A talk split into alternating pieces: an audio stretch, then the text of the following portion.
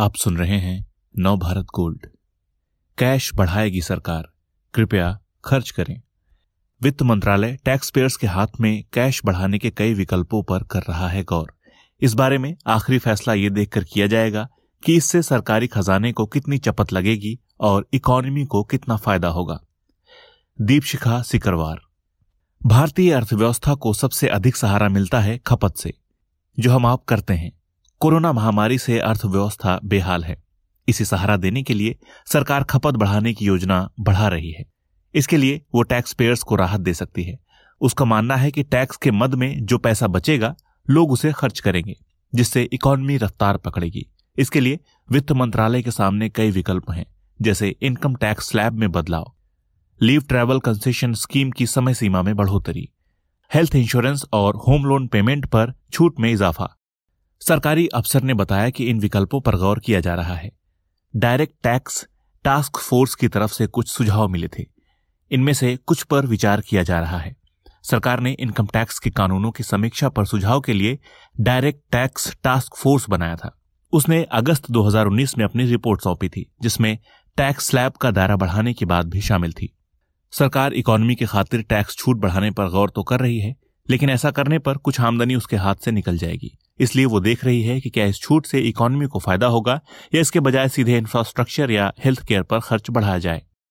Direct tax task force ने कहा था कि 10 लाख रुपए तक आमदनी पर 10 फ़ीसदी इनकम टैक्स लगाया जाए। 10 से 20 लाख की आय पर उसने 20 फ़ीसदी और 20 से 2 करोड़ की आय पर 30 फ़ीसदी टैक्स लगाने की सिफारिश की थी। टास्क फोर्स का कहना था कि 2 करोड़ से अधिक की आमदनी पर 35 फ़ीसदी टैक्स लगाया जाना चाहिए। जो अभी व्यवस्था में है, उसमें 10 लाख रुपए से अधिक की आमदनी पर 30 फ़ीसदी की सबसे ऊँची दर से टैक्स वसूला जाता है। सरकारी अफसर ने बताया कि कोरोना महामारी के शुरुआती दौर में लड़खड़ाने के बाद इकोनॉमी ने वापसी की है। अब इसकी रफ्तार बढ़ाने के लिए राहत पैकेज की ज़रूरत है। सरकार इस बात को खूब समझती है। दूसरी ओर, महामारी के बाद नौकरी पेशा लोगों को वेतन में कटौती जैसी चुनौतियों से गुजरना पड़ा है। इसलिए अगर इनकम टैक्स में किसी तरह की राहत दी जाती है तो उससे न सिर्फ़ खपत में बढ़ोतरी होगी, आखिरकार उससे इकोनॉमिक ग्रोथ भी तेज होगी। सरकारी अफसर कहते हैं कि महामारी के शुरुआती दौर में खपत बढ़ाने पर ध्यान नहीं दिया गया, क्योंकि तब तुरंत राहत की दरकार थी। अब शायद खपत को बढ़ाने का वक्त आ गया है। महामारी से इकोनॉमी को राहत देने के लिए अब तक सरकार ने सप्लाई साइड से जुड़े उपायों को लागू किया है।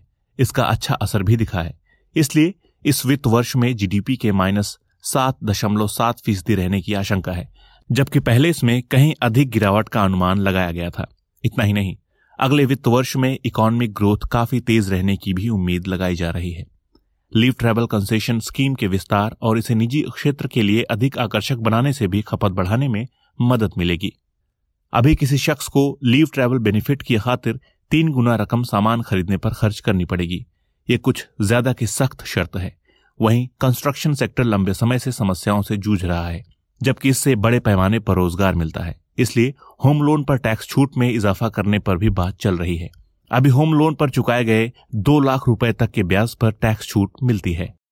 इनकम टैक्स की बात करें तो ढाई लाख रुपए की आय पर कोई कर नहीं लगता। ढाई से पाँच लाख पर पाँच फ़ीसदी, पाँच से दस लाख पर बीस फ़ीसदी और दस से अधिक की आय पर तीस फ़ीसदी का टैक्स लगता है। ऊँची आय वालों को अलग से सरचार्ज भी देना पड़ता है। इकोनॉमी की सेहत सुधारने के लिए सरकार छूट की सीमा में बढ़ोतरी के साथ अधिक खपत पर रियायत देने की सोच रही है।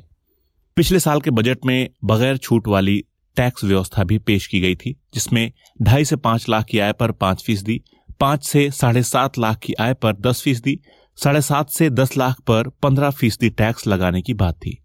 इस व्यवस्था में दस लाख से साढ़े बारह लाख की आमदनी पर बीस और साढ़े बारह लाख से पंद्रह लाख पर पच्चीस फ़ीसदी टैक्स लगता है। नई टैक्स व्यवस्था में पंद्रह लाख से अधिक की आमदनी पर तीस फ़ीसदी की सबसे ऊँची दर से टैक्स चुकाना होता है। लेकिन इसके लिए पचास हज़ार रूपए के स्टैंडर्ड डिडक्शन के साथ कई छूट और डिडक्शन का फ़ायदा टैक्स पेयर को नहीं मिलता। नांगिया एंडरसन इंडिया के चेयरमैन राकेश नांगिया कहते हैं, सरकार सैलरी से standard deduction HRA home loan interest और निवेश पर मिलने वाले टैक्स छूट या डिडक्शन के साथ नए टैक्स स्लैब को चुनने का ऑप्शन दे सकती है। अगर ऐसा होता है तो इससे नौकरी पेशा लोगों को राहत तो मिलेगी ही। साथ ही, इकोनॉमी की रफ्तार बढ़ाने का सरकार का मकसद भी पूरा होगा। ये है नव भारत गोल्ड की प्रस्तुति।